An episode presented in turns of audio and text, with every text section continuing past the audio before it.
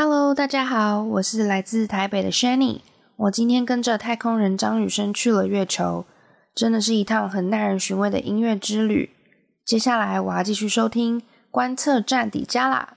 本集 Podcast 的录音时间是台湾时间二月二十六日周日凌晨一点。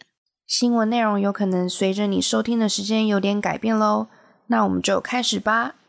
US 台湾 Watch 美国台湾观测站，台美关系下一站，新闻加料，评论加辣，欢迎收听观测站底加辣，欢迎收听第三季第六十三集的观测站底加辣，我是可心，我是方瑜，我是 Jerry。大家只是听到的时候，应该刚过完年假，然后准备要开工了，大家。加油！希望大家的哎，应该是二二八啦。Jerry 离开台湾太久了，真的。二二八连假，你们才刚过那个 President Day，对不对？对，但是 President Day 没有在放假，只有一些学校会放。哦，大家对各州不太一样，总统没什么尊敬。好，我觉得二二八其实不应该放成连假。因为这样会让大家好像觉得二二八就是要出去玩，但其实这一个节日是一个和平纪念日，哦、是应该是要来认识我们的历史啊，不太该是像这样子廉价的这个形式。那如果这一天就是所有的台湾，就是以学校来讲好了，就是有可能中小学，然后大家有可能这一天就变成是公民日，应该如何？这是一个蛮好的、蛮好的那个主意耶，因为就是说我们呃历史啊，我们其实还不太认识，哦，就是那个真相的部分其实也不太明白，所以说应该是要趁这个机会让大家用各种方式多了解过去到底发生了什么事情。嗯嗯，那我想要分享一个，就是我最近参加了一个活动，叫做新疆板豆。就是有一位乌鲁木齐先生，然后他现在在台湾，他有点像是私厨的一个形式，但他称为叫做家庭家庭餐嘛。那他在这个板的呃分享他的家乡的食物，然后也分享他的故事，好像分享了九个故事，说真的很揪心。但也透过他的这一个分享，我觉得真的看到很多不同不同史观的新疆史。然后新疆的文化，嗯，然后我真的才发现，我们过去了解新疆的这个角度，真的非常高度、高度高，就不是非常，就是完完全全的华人中心主义。嗯，在在台北吗？在台北，但他现在就是已经完全订满了。对，所以订阅制的，嗯，就是要先订。嗯嗯，所以我我真的就很庆幸有机会。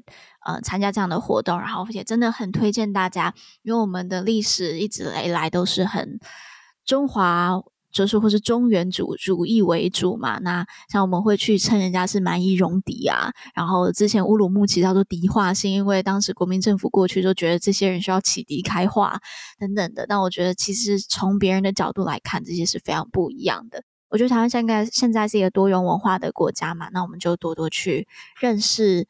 其他地方的文化，然后看看不同的史观。好，那在一开始来推一下，我跟方瑜在前几天就是在俄乌战争周年之前，我们有录一个特辑。那现在大家听到的时候，这一集特辑已经播出了。那欢迎大家赶快去听。那这一集我们会就是方瑜会很。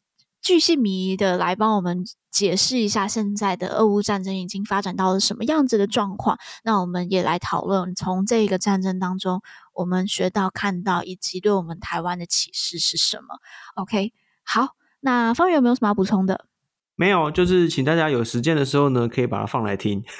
没错，没错，没有时间也想办法放来听，压力很大。好，那最近真的是。最近国内的话题真的全部都是蛋，但是呢，国际局势真的是风起云涌，尤其是跟台湾相关的新闻真的超级多。我们现在碰到的问题都是我们不知道怎么选，因为太多，然后只是塞不进去。好，那我赶快来 highlight 一下，我们今天会来讲哪些新闻。第一则新闻就是布林肯，美国国务卿布林肯他提到，台海冲突不是中国内政，将为全球经济带来灾难性的后果。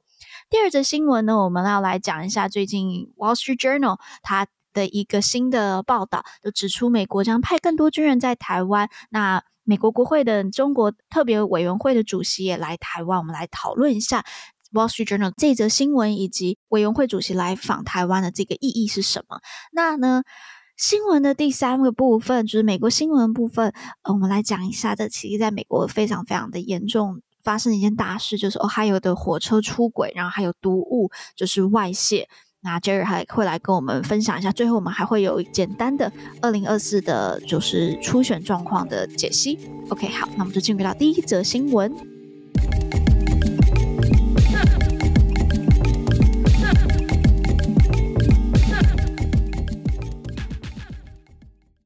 好，刚才有提到，就是现在刚好适逢这个俄乌战争一周年。其实我我一直不太想要用“一周年”这个词，因为我觉得“一周年”感觉好，就好像比较欢乐的。但我也我也讲不出有哪一个词，就过了一年了。那在这个时候，国务卿布林肯他就表示，全球之所以如此担心台海爆发危机，是因为这不是中国内政，而是攸关全世界。中国侵台将为全球经济带来灾难性的后果。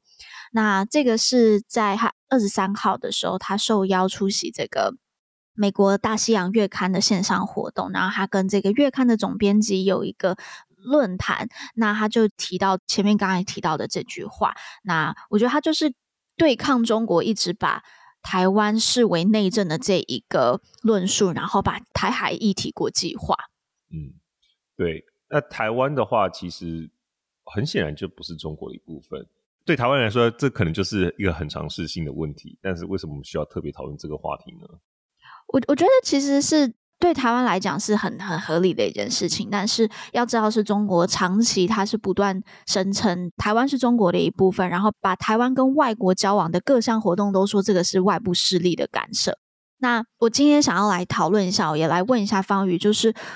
美国从二零一二一年的时候，我们可以看到他不断的把台海问题国际化。然后我们之前也有报道过，就是拜登在联合国的时候，也就是呼吁台海的重要性。那我想要问方宇，就是这一次的发言有没有什么特别的意义？要讨论这个意义哈，我们现在问大家，关于这个布林肯这段发言最重要的一个字是什么呢？今天在录音之前，我看到国际法专家哈宋承恩老师他在板上就这样问，所以我也我觉得我可以来拿来问大家。他这句发言就是说，为什么我们要如此关注有可能在台海发生的这一个冲突呢？那是因为这不是一个中国的内政问题，就像中国一直说的那样，说什么这是他们的这个主权。诶，在这段话当中，宋老师就问说，那那大家觉得最重要的一个字是什么？如果只能选一个的话，你可以再讲一次吗？就是布林肯这段发言啊，为什么全球如此担心台海爆发危机嘛？就是因为。这并不是中国的内政问题，就像中国一直宣称说这是它奠基于它的主权上面的内政问题。那到底在这一段字当中，到底哪一个字是最重要的？如果你要选一个字的话，好，主权，sovereignty 哈，sovereignty，嗯，还有没有别的？我也是选主权，对，还是内政，internal matters。我的答案很取巧，我的答案就写说内政加主权 都要。结果宋老师宋承恩老师的答案是 not，就是不是哦，这不是中国的内政问题的不是。所以很显然呐、啊，就是从宋老师的观点来看，这段发言最重要的意义就是他否认了台海问题是中国的内政。嗯哼，也就是说呢，布林肯或者是美国。拜登总统、美国的行政部门想要做的事情，就是否认哦，中国一直以来不断的宣称说啊，台海问题就是内政问题。嗯，比如说前一阵子我们也有跟大家报道嘛，就是说中国说台湾海峡是它的内海。嗯哼，对对对，他就是把它的范围、领土的范围从台湾开始画嘛。嗯，就是它的岛啊，所以他就说，哎，台湾海峡是内海。然后一直就说啊，反正只有他们可以来处理台湾的问题，因为这是内政问题。然后禁止外国势力干预，所以最重要的字是那个 not，这就不是嘛，不是内政问题嘛。对啊，那这番发言呢、啊，可以放在美国的战略模糊底下来看哦。因为美国一方面他想要强调，就是说他的一中政策并不等同于中国的一中原则，这是第一件事情。那第二件事情就是说，再度清楚的说明对台湾法律地位的看法。他们是要强调说，台湾不属于中国，不属于 PRC 哈、嗯，因为过去美国的一中政策虽然说他承认中华人民共和国代表是唯一的那个中国，可是他从来没有承认台湾属于中国。OK，从来没有承认哦。那美国对于台湾的法律地位到底是什么样？是是一个模糊的看法。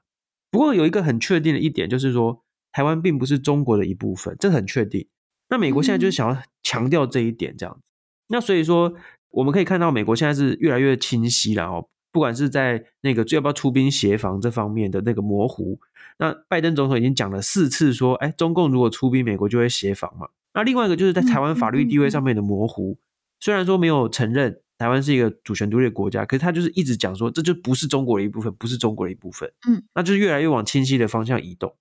嗯，而且之前的前任国务卿 Pompeo 他就也说过嘛，他那个时候好像是还在任的时候，他就说嘛，就是台湾不曾被中华人民共和国统治。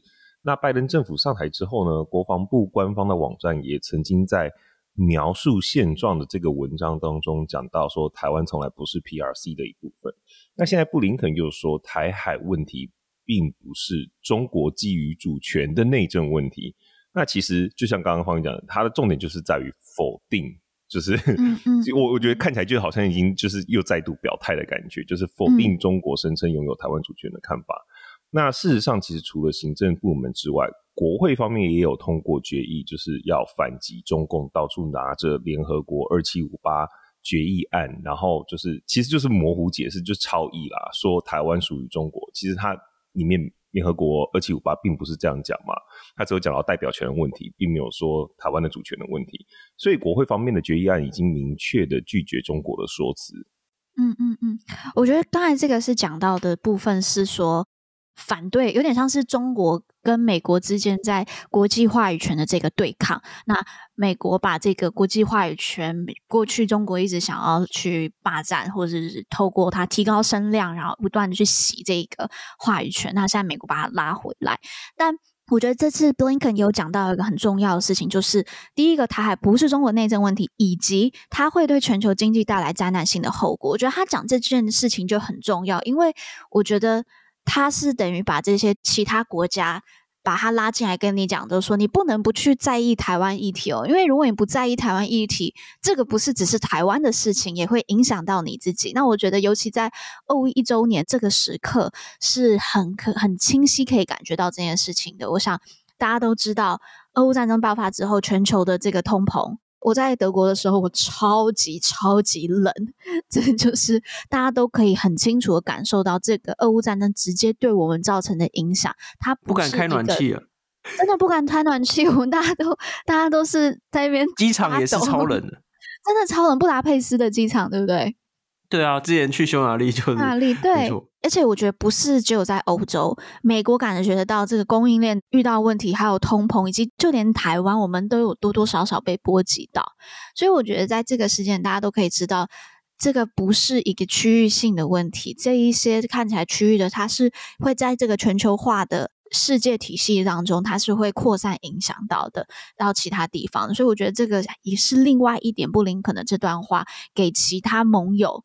呃，的一个很重要的提醒，那就让我想到最近那个中国驻欧盟的大使傅聪，他就有批评，他就说欧洲在乌克兰问题上面迁怒中国的情绪是很不理性的。那中国无法完全同意欧盟的一些立场，但希望乌克兰的问题不要影响到中欧关系。那我我觉得这件事情就是，呃，我个人会觉得很鸵鸟啦，就是你已经很明显了，这个就是影响全世界的。他们才不会管说有没有鸵鸟嘞，你看他是不是不会管说这到底有没有违反常理哦？就是中国去批评欧盟说不应该要对中国这么的不好啊，可是就是因为中国一直不断支持普丁啊，中国就是站在俄罗斯这边啊，中国就是帮助普丁去想要帮那个和谈啦，他现在有要说促进和谈，但所有的学者看到他提出的那个十二点，都想说呃呃，应该不太可能有用啦。对啊，然后你看，那之前那个中国放了气球去美国那边从事间谍行为，然后美国把它打下来，中国竟然还谴责美国。哎，大家有没有看过小偷谴责屋主说：“你怎么可以报警？你怎么可以 这样把我送 移送法办？”这样子。嗯，嗯，嗯。不过我们说回来，刚才在讲的这个否认台湾是中国的一部分哦，从这个讲法到另外一边，就是说承认台湾是一个主权独立的国家。这中间还有一段路要走嘛，哈，没错。那奥巴马曾经说过，说台湾就是一个自主性的呃实体，就是 autonomous entity。那拜登曾经有说过更直接的，他他说台湾是独立的啊，自己可以做决定。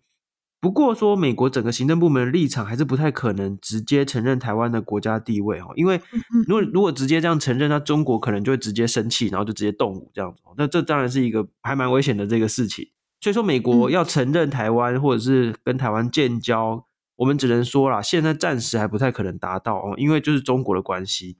那不过比较有趣的是啊，以前不管是在台湾关系法，或者是各种。国会里面通过的那个法案都会特别讲说啊，适用国家的法律也适用在台湾。但是呢，不管我们的法案怎么样写，都无关乎台湾的法律地位认定。等于就是说，我们就是要有那耐心，有实无名，对，有有实无名的感觉。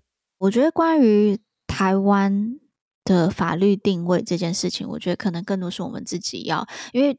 确实，从美国的角度，他没有办法去要求说啊，我们台湾法律定位就直接帮我们去做决定嘛。对，大家也像是呃拜登讲的，台湾是独立的，他自己做决定。那就是我们的决定是什么？那我们觉得我们现在很重要的是，我们的社会要更多去讨论我们怎么看我们自己，包括我们怎么面对九二共识、一中原则，以及我们怎么面对呃中国这些论述。那我们又怎么看待自己？还有我们的宪法。好，那我觉得这是我们自己要做的功课。那我们再继续来看一下本周的台美关系大事，那就进入到第二节新闻的部分喽。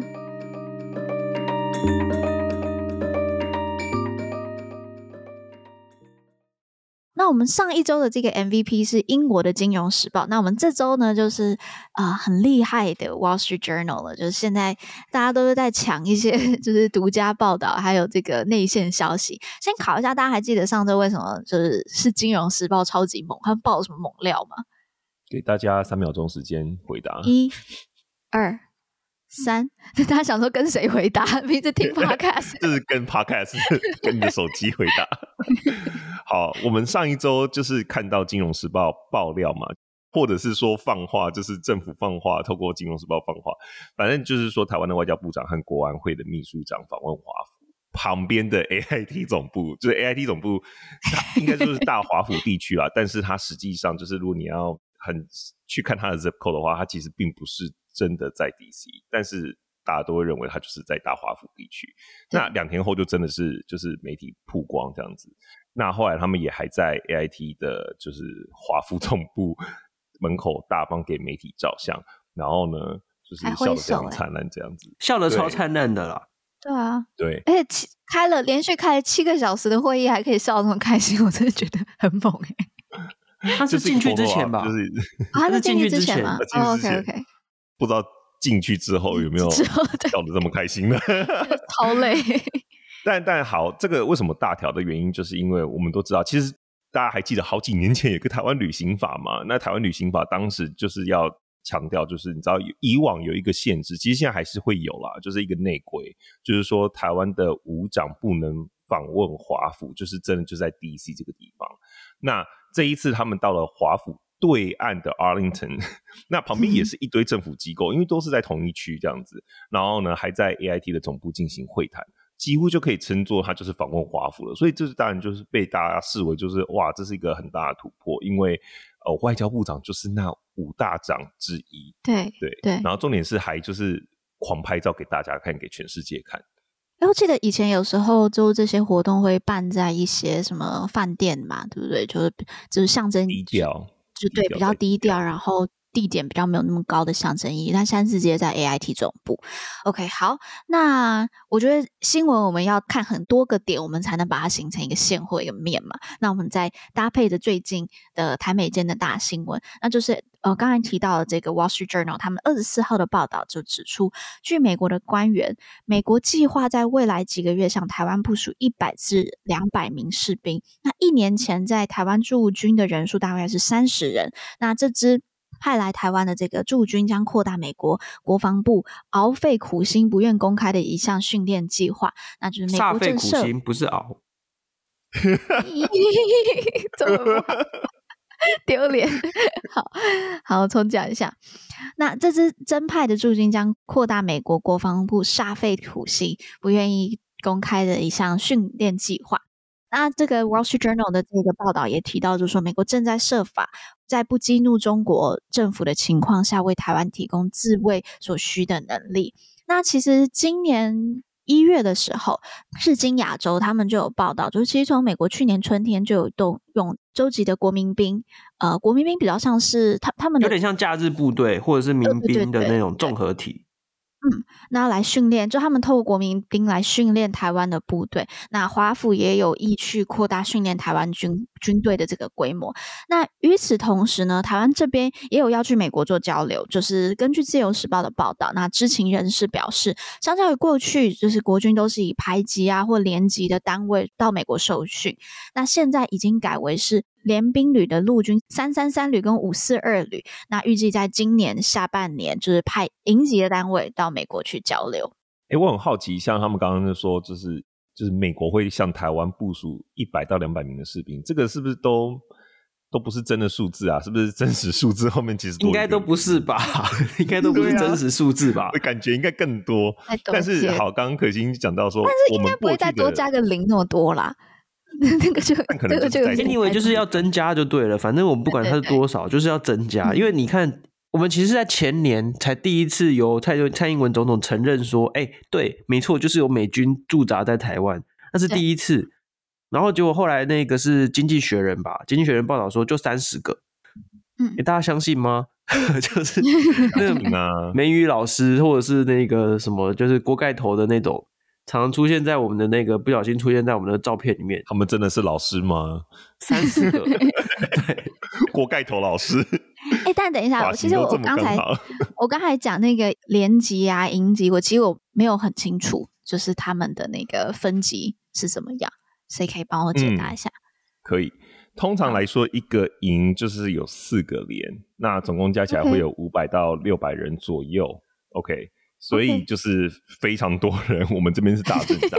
那新闻就有说，今年下半年即将赴美的陆军单位，分别是位于新竹县的装甲四五四二旅，然后还有屏东机部三三三旅的联合兵种营。那编制包含战车的步兵啊，还有火力支援的联合兵种。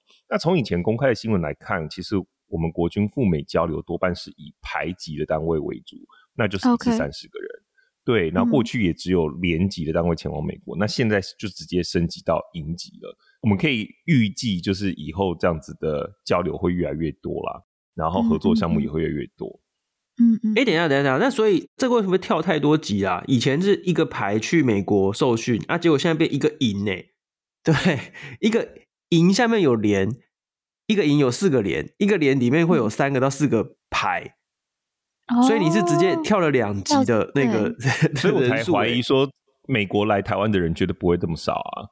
嗯 嗯，不是不是，这是这是两则新闻，一个是美国派来台湾正式驻扎在台湾的人会从三十个增加到大概两百个，但是增加了六倍。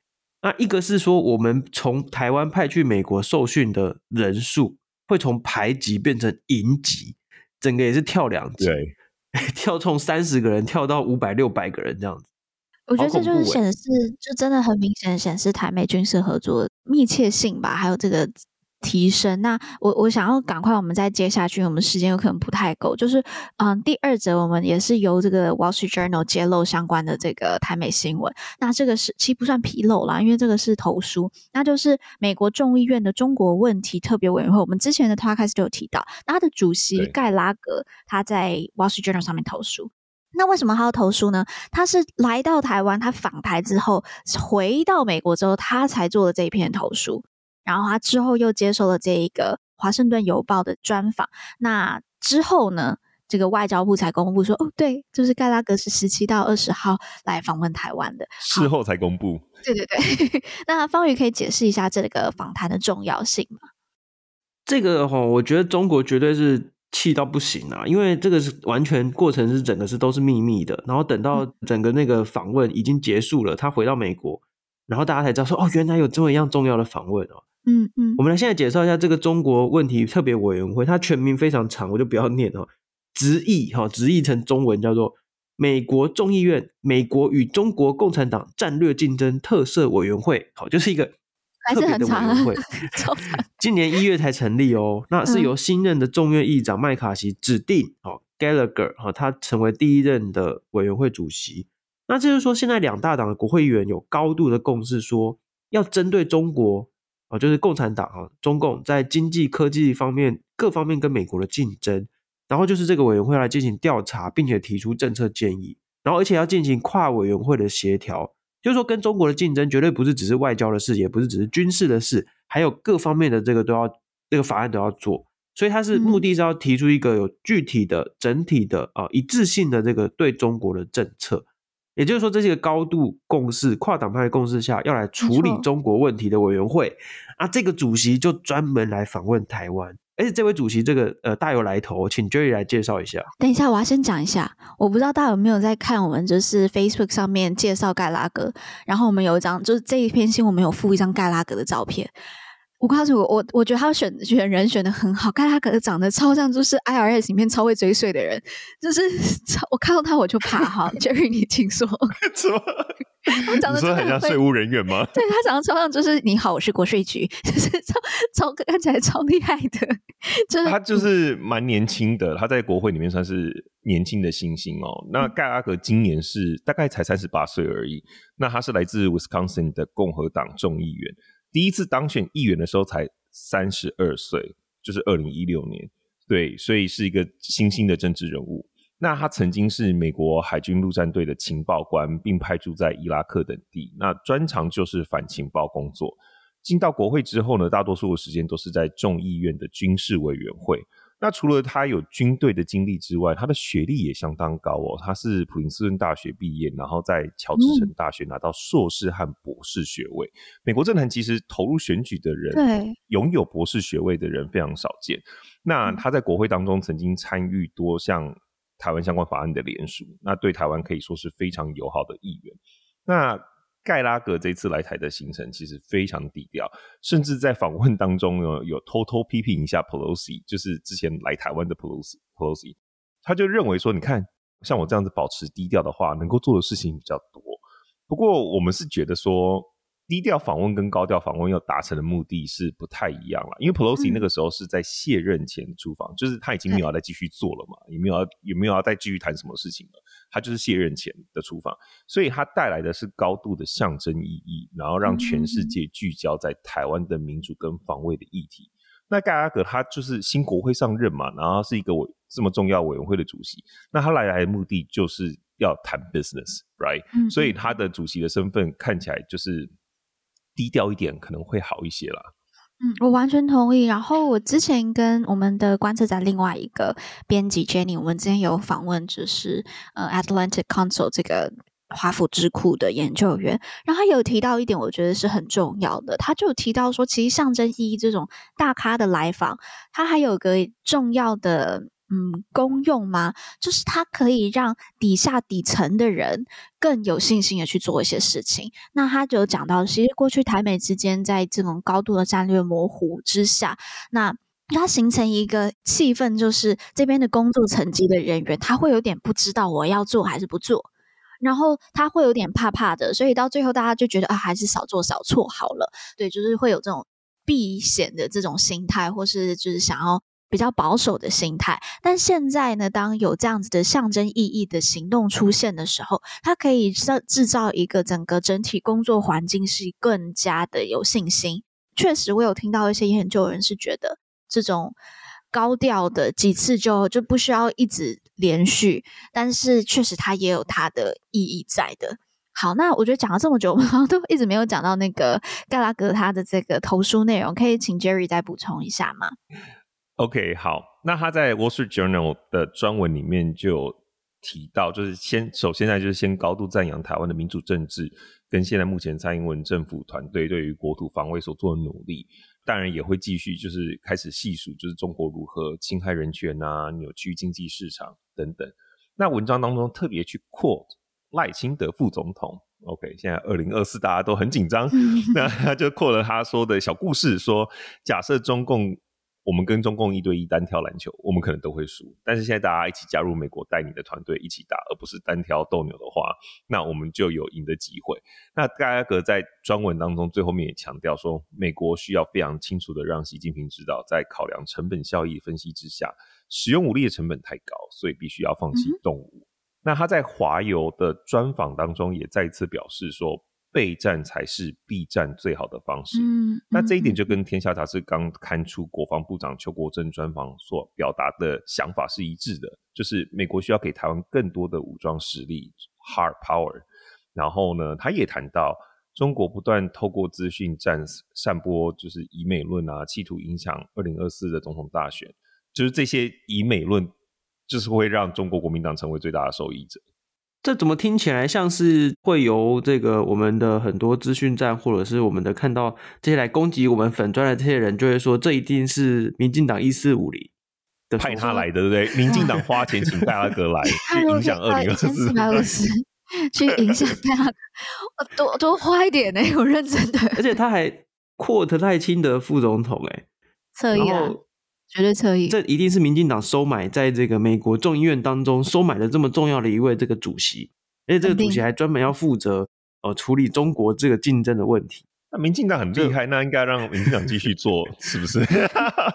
以上是反串啊，反反串反串要注明这样，我们赶快不能反串太多，时间有限，我们这个再稍微补充一下，我觉得这些问题其实很重要，就是说现在然后他来其实有。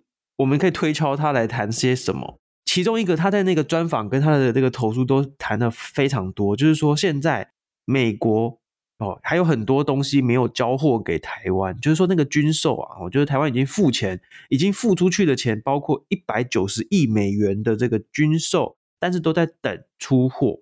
他就举出个例子，就是说像鱼叉飞弹，哦鱼叉飞弹是就是反舰飞弹，就是反对方的那个船舰，那。我们已经付了十六亿美元要买，十六美元是多少？大概是将近快五百亿台币哦。那要买四百枚鱼叉飞弹跟一百个鱼叉飞弹的发射器这样子。不过哦，美国方面比较麻烦。我们下单之后呢，那美国还要去跟波音公司签约，然后再重新开始生产线，整个流程都很慢，而且前面还排了一个沙乌地阿拉伯。然后就提到说啊，沙乌地阿拉伯也没有那么急迫性需要，应该我们要来协调，就是说看能不能够把这个货先给台湾。他就认为说，我们就是要赶快让台湾取得重要的武器，这样子才能够加强防卫哦。他就后来就讲说，这个资讯战啊方面，就是这个舆论战、心理战也是非常重要，提醒台湾说需要努力的小心啊去面对这样。我觉得我可以跟大家分享一下，就是根据 IORG 过去的研究，我觉得那种。贬低台湾人呐、啊，然后说美国会抛弃我们的论述，对我们来讲可能是伤害性最大的。为什么会说它伤害性最大？因为根据我们研究，我们看到我们去把以美论去区分不同种的以美论，譬如就说勾结，嗯、就是台美勾结啊，或是譬如说美国是我们的坏朋友啊，他都不帮我们啊，我们就分成五类。那之后发现，诶，就是说美国会抛弃我们。然后我们注定成为国际孤儿，这样子的论述是台湾人自己发出最多的。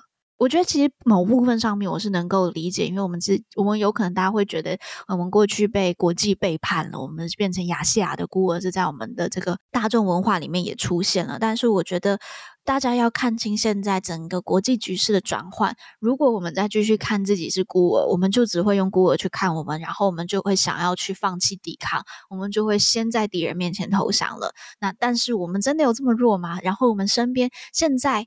在国际上面，我们真的是没有朋友嘛？我觉得这是我们要好好去检视的，然后不要让这样子的论述去影响了我们的决定。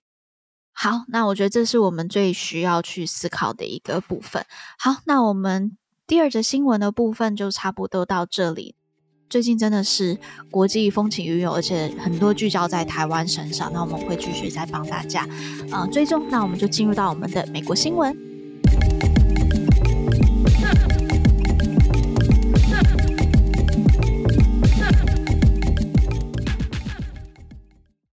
国会是反映你我声音的地方，但我们该怎么接触或是参与立法院的讨论呢？那你一定要认识 OGP。OGP 是由世界民主国家组成的开放政府伙伴联盟。Open Government Partnership，以透明、参与、克责、涵容四项核心精神定义政府与公民社会关系。台湾立法院在二零二零年五月决议通过开放国会行动方案，循 OGP 模式与精神，提升透明化与公民参与的程度。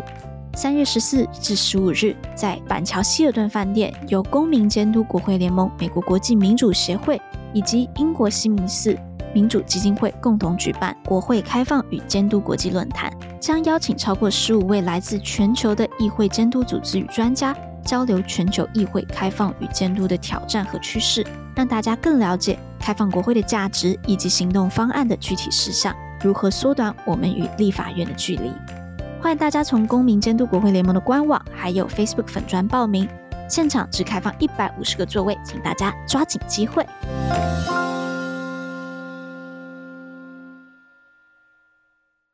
OK，美国新闻的部分，那就请 Jerry 来讲一下，这真的闹很大的，还有火车出轨、毒物外泄。嗯。对，其实这个已经发生了一段时间了，它这个就是争议啊，嗯、或是舆论的讨论，就是一直延续到现在，那甚至成为两党的口水攻防这样子。那它其实就是在 Ohio 俄亥俄州二月三号发生了一个重大列车出轨事故。这个列车是货车，所以就是没有载人，然后所以其实并没有重大的人员伤亡。不过呢，它的货呢 是就是有非常就是毒物、有致癌风险的，叫做氯乙烯的气体，有巨量氯乙烯气体的货车。翻覆这样子，对，然后呢，事发之后就是立刻出轨起火，然后呢，现场就是熊熊的大火，然后该市就立刻驱离所有当地的居民，然后他们是一直到二月八号才被通知说好，你可以回来了。不过一直到现在还是有很多人就是不敢回去，为什么呢？嗯、就是因为很多有毒气体外泄，然后呢，他们就有发现距离事发地点大概十二公里的。河流当中，就大概有三千多条鱼都死光了，oh, 所以对，所以很多人就觉得，oh. 第一个就是探究说，到底为什么会发生这样的事情，然后以及就是后续这种生态的，也不能说浩劫，但是就是会有危机，到底该怎么去处理它？河河水会继续流，然后会流到下游，就是会会造成很长，就是它是怎么讲？它是扩散出去很严重的，哎，没错。然后呢？其实国家运输安全委员会后来就有介入调查了嘛，然后他们就是我们现在录音的时间是美国的周六早上，那他们其实在周四就已经有发了一个记者会，就是有公布初步的调查结果。其实详细的调查结果呢，要等，通常都是要一年以上，就是真的很耗时。那初步调查结果，他们的发言人就说了，其实这一场意外是 one hundred percent preventable。啊、uh，sorry，刚刚这一句话是主席说的。OK，那为什么会发生这件事情呢？其实是因为事发原因其实就是他们发现当时车子的轮轴出现故障，然后呢，它其实就是过热，然后据调查结果发现是说比周遭的温度高上两百度的华氏温度，哦，华氏，然后呢就触发紧急刹车，但是因为它的刹车系统是非常过时的系统，所以它。刹车没有办法完全的，就是车厢同步。OK，先让大家猜哦，就是这个货车，我刚刚讲车厢嘛，你猜它有几节？美国车厢都超长的，你就是尤其是货车，对不对？对对对，呃，我猜个有，我猜有一百二，一百五十节，哇，真的超。我跟你讲，真的就是在美国，就尤其像我家附近也是有这种载货的货车，就跟台湾或是。哇，我真的觉得有时候美国就是，我都称它是美国是落后的先进国家。嗯、是啊，它的大众运输真的是很落后。然后呢，像像很多台湾很多都地下化，这边都没有。所以有时候你真的是遇到火车经过，尤其是那种货车，你就是立刻转向，就是改道，你不用那边等，因为你一等绝对就是四十三四十分钟起跳，嗯，绝对都是这样子。那这一个货车是一百五十节车厢。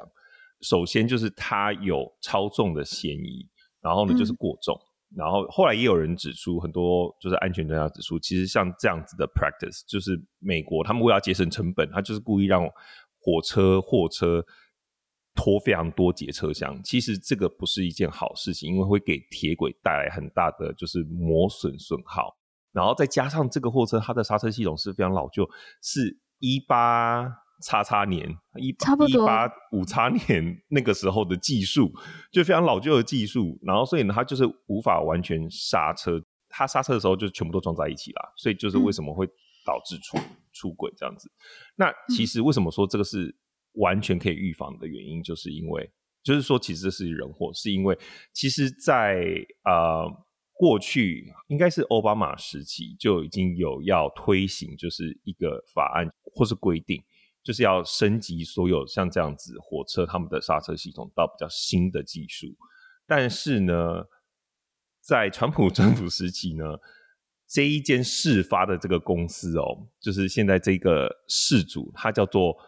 诺福克南方 （Norfolk Southern）、嗯、这个铁路公司，他们就花了非常多钱去游说，然后呢，最后最终于游说成功，就是让就是要升级刹车系统这个规定呢，不适用于在有毒化学燃呃原料的火车上面。对，所以他们他们的 business 就就针对有毒化学，为为什么是？成本才不会提升吧？避免成本提升呢、啊？对，就是说，它那个原本的规定是，所有的货车都要升级这个刹车系统，那就他们就必须也得升级。但是他们经过拉比，就是游说之后呢，这个规定的适用范围就缩小了。那他们这一类的货车就不适用。但这类货车不是才最需要吗？对啊。所以. 所以就其实后来那个规定就是通过游说之后呢，它这个规定就是升级刹车系统这个规定只适用在油罐车。所以像他们这种有毒化学的油罐车也很重要。对，那 anyway，然后呢，所以这是其一。那另外一个为什么说是人祸？是因为过去这几年就是美国的铁路公司为了要 cost down，也就是一直在裁员。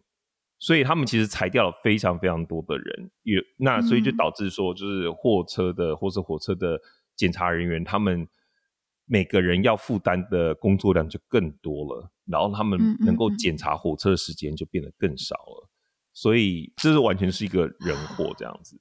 那对啊，氯乙烯大家不知道熟不熟悉，但是大家常常听到就是 PVC 嘛，就是聚氯乙烯。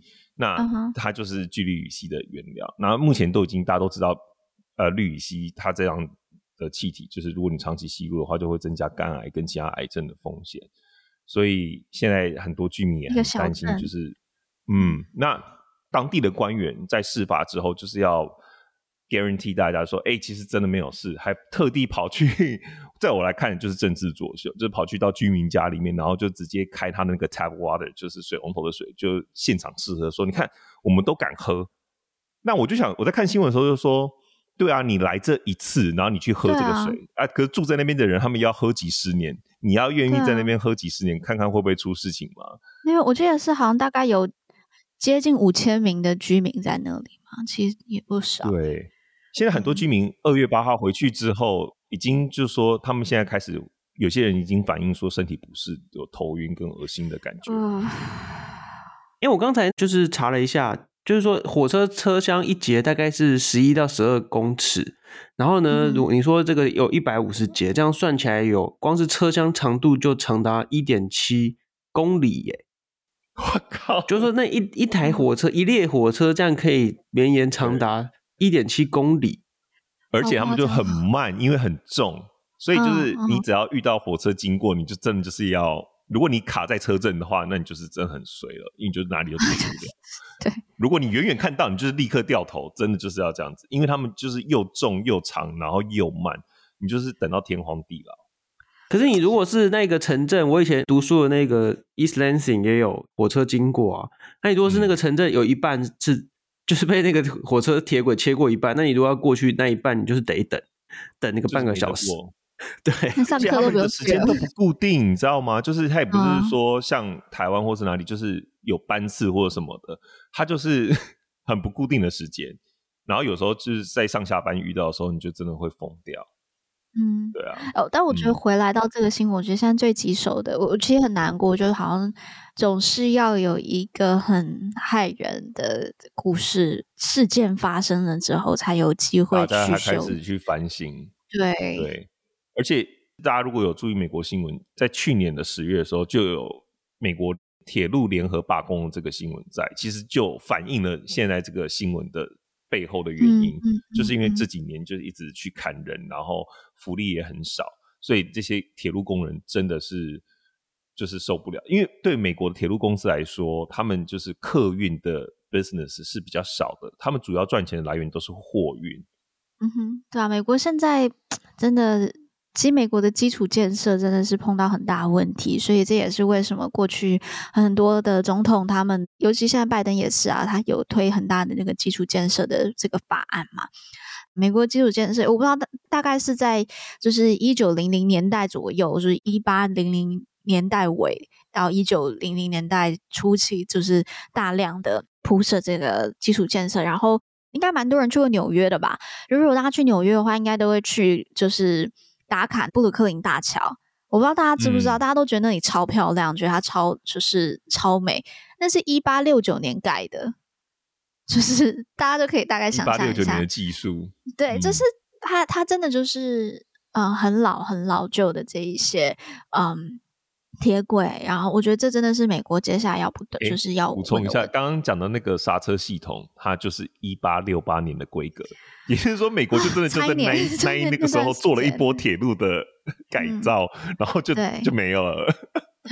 所以现在，所以这整个是结构性的问题，包括人力，包括整个建设，呃，所以所以相信这会需还有油水，所以这是很多层次都要一起动起来的。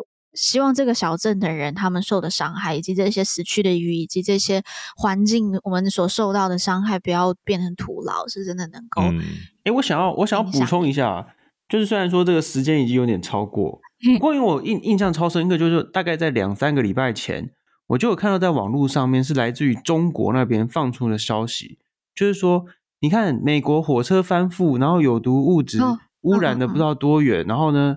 媒体都不报，都没报。然后呢，这个对我有看到这个，因为我家人有跟我讲，对不对？就他说媒体都不报，然后就是是号称是民主，可是实际上也是打压新闻自由，然后就是欺骗百姓啊，巴拉巴拉之类的。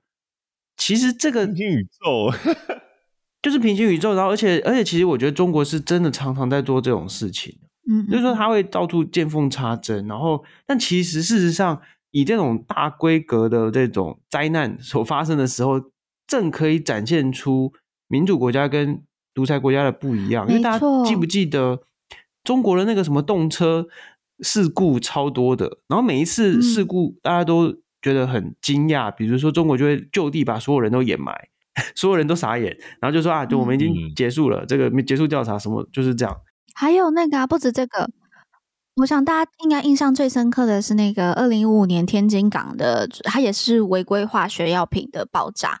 很严重，然后他们不是死亡人数超超级，永远都是十二个人之类的。对对对 对对，所以说在民主国家，其实这类的事情是没有办法做任何的掩藏的哦，就是说只一定会有媒体去报，嗯、然后呢，就是后续会大家再去透过舆论啊，就是给予这个政治人物压力哦，就是说就要一定要来处理。当然呢、啊，民主国家呃民主的制度还是有一些，并不是完美哦，比如说我们刚才说这个拉比的力量。有可能会阻止某一些重要的法案通过，嗯、但是就是最起码哦，我们是知道这些事情，而且是可以有公众哦继续去讨论的这样。嗯，好，那最后的部分呢，民主最好的一个展现就是投票啦。那我们就来讲一下美国二零二四的这个大选初选目前的状况。好，我们先讲。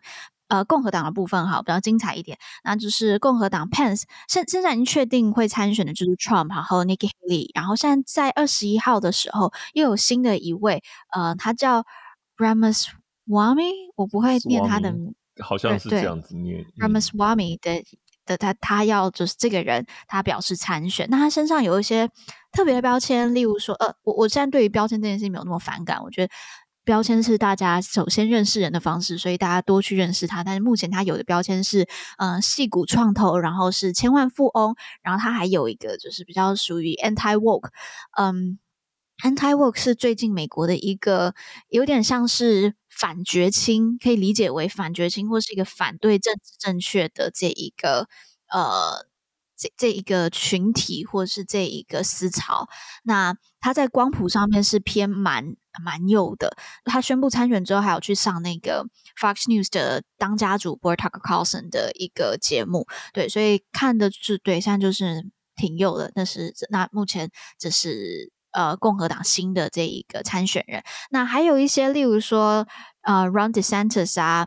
迪尚特啊，还有 Pence、Pompeo，大家都有在看他们会不会参选。那 Pence 目前还蛮隐晦的，他在接受 CNBC 的访问的时候，他就有提到说：“我认为二零二四会有一个比就是川普更好的一个人选啦。”但是被问到说：“那你要不要参选的时候，他说：“I will keep you posted。”他说：“我会再跟你说。”但他也没有就是进一步的，就是说明，所以。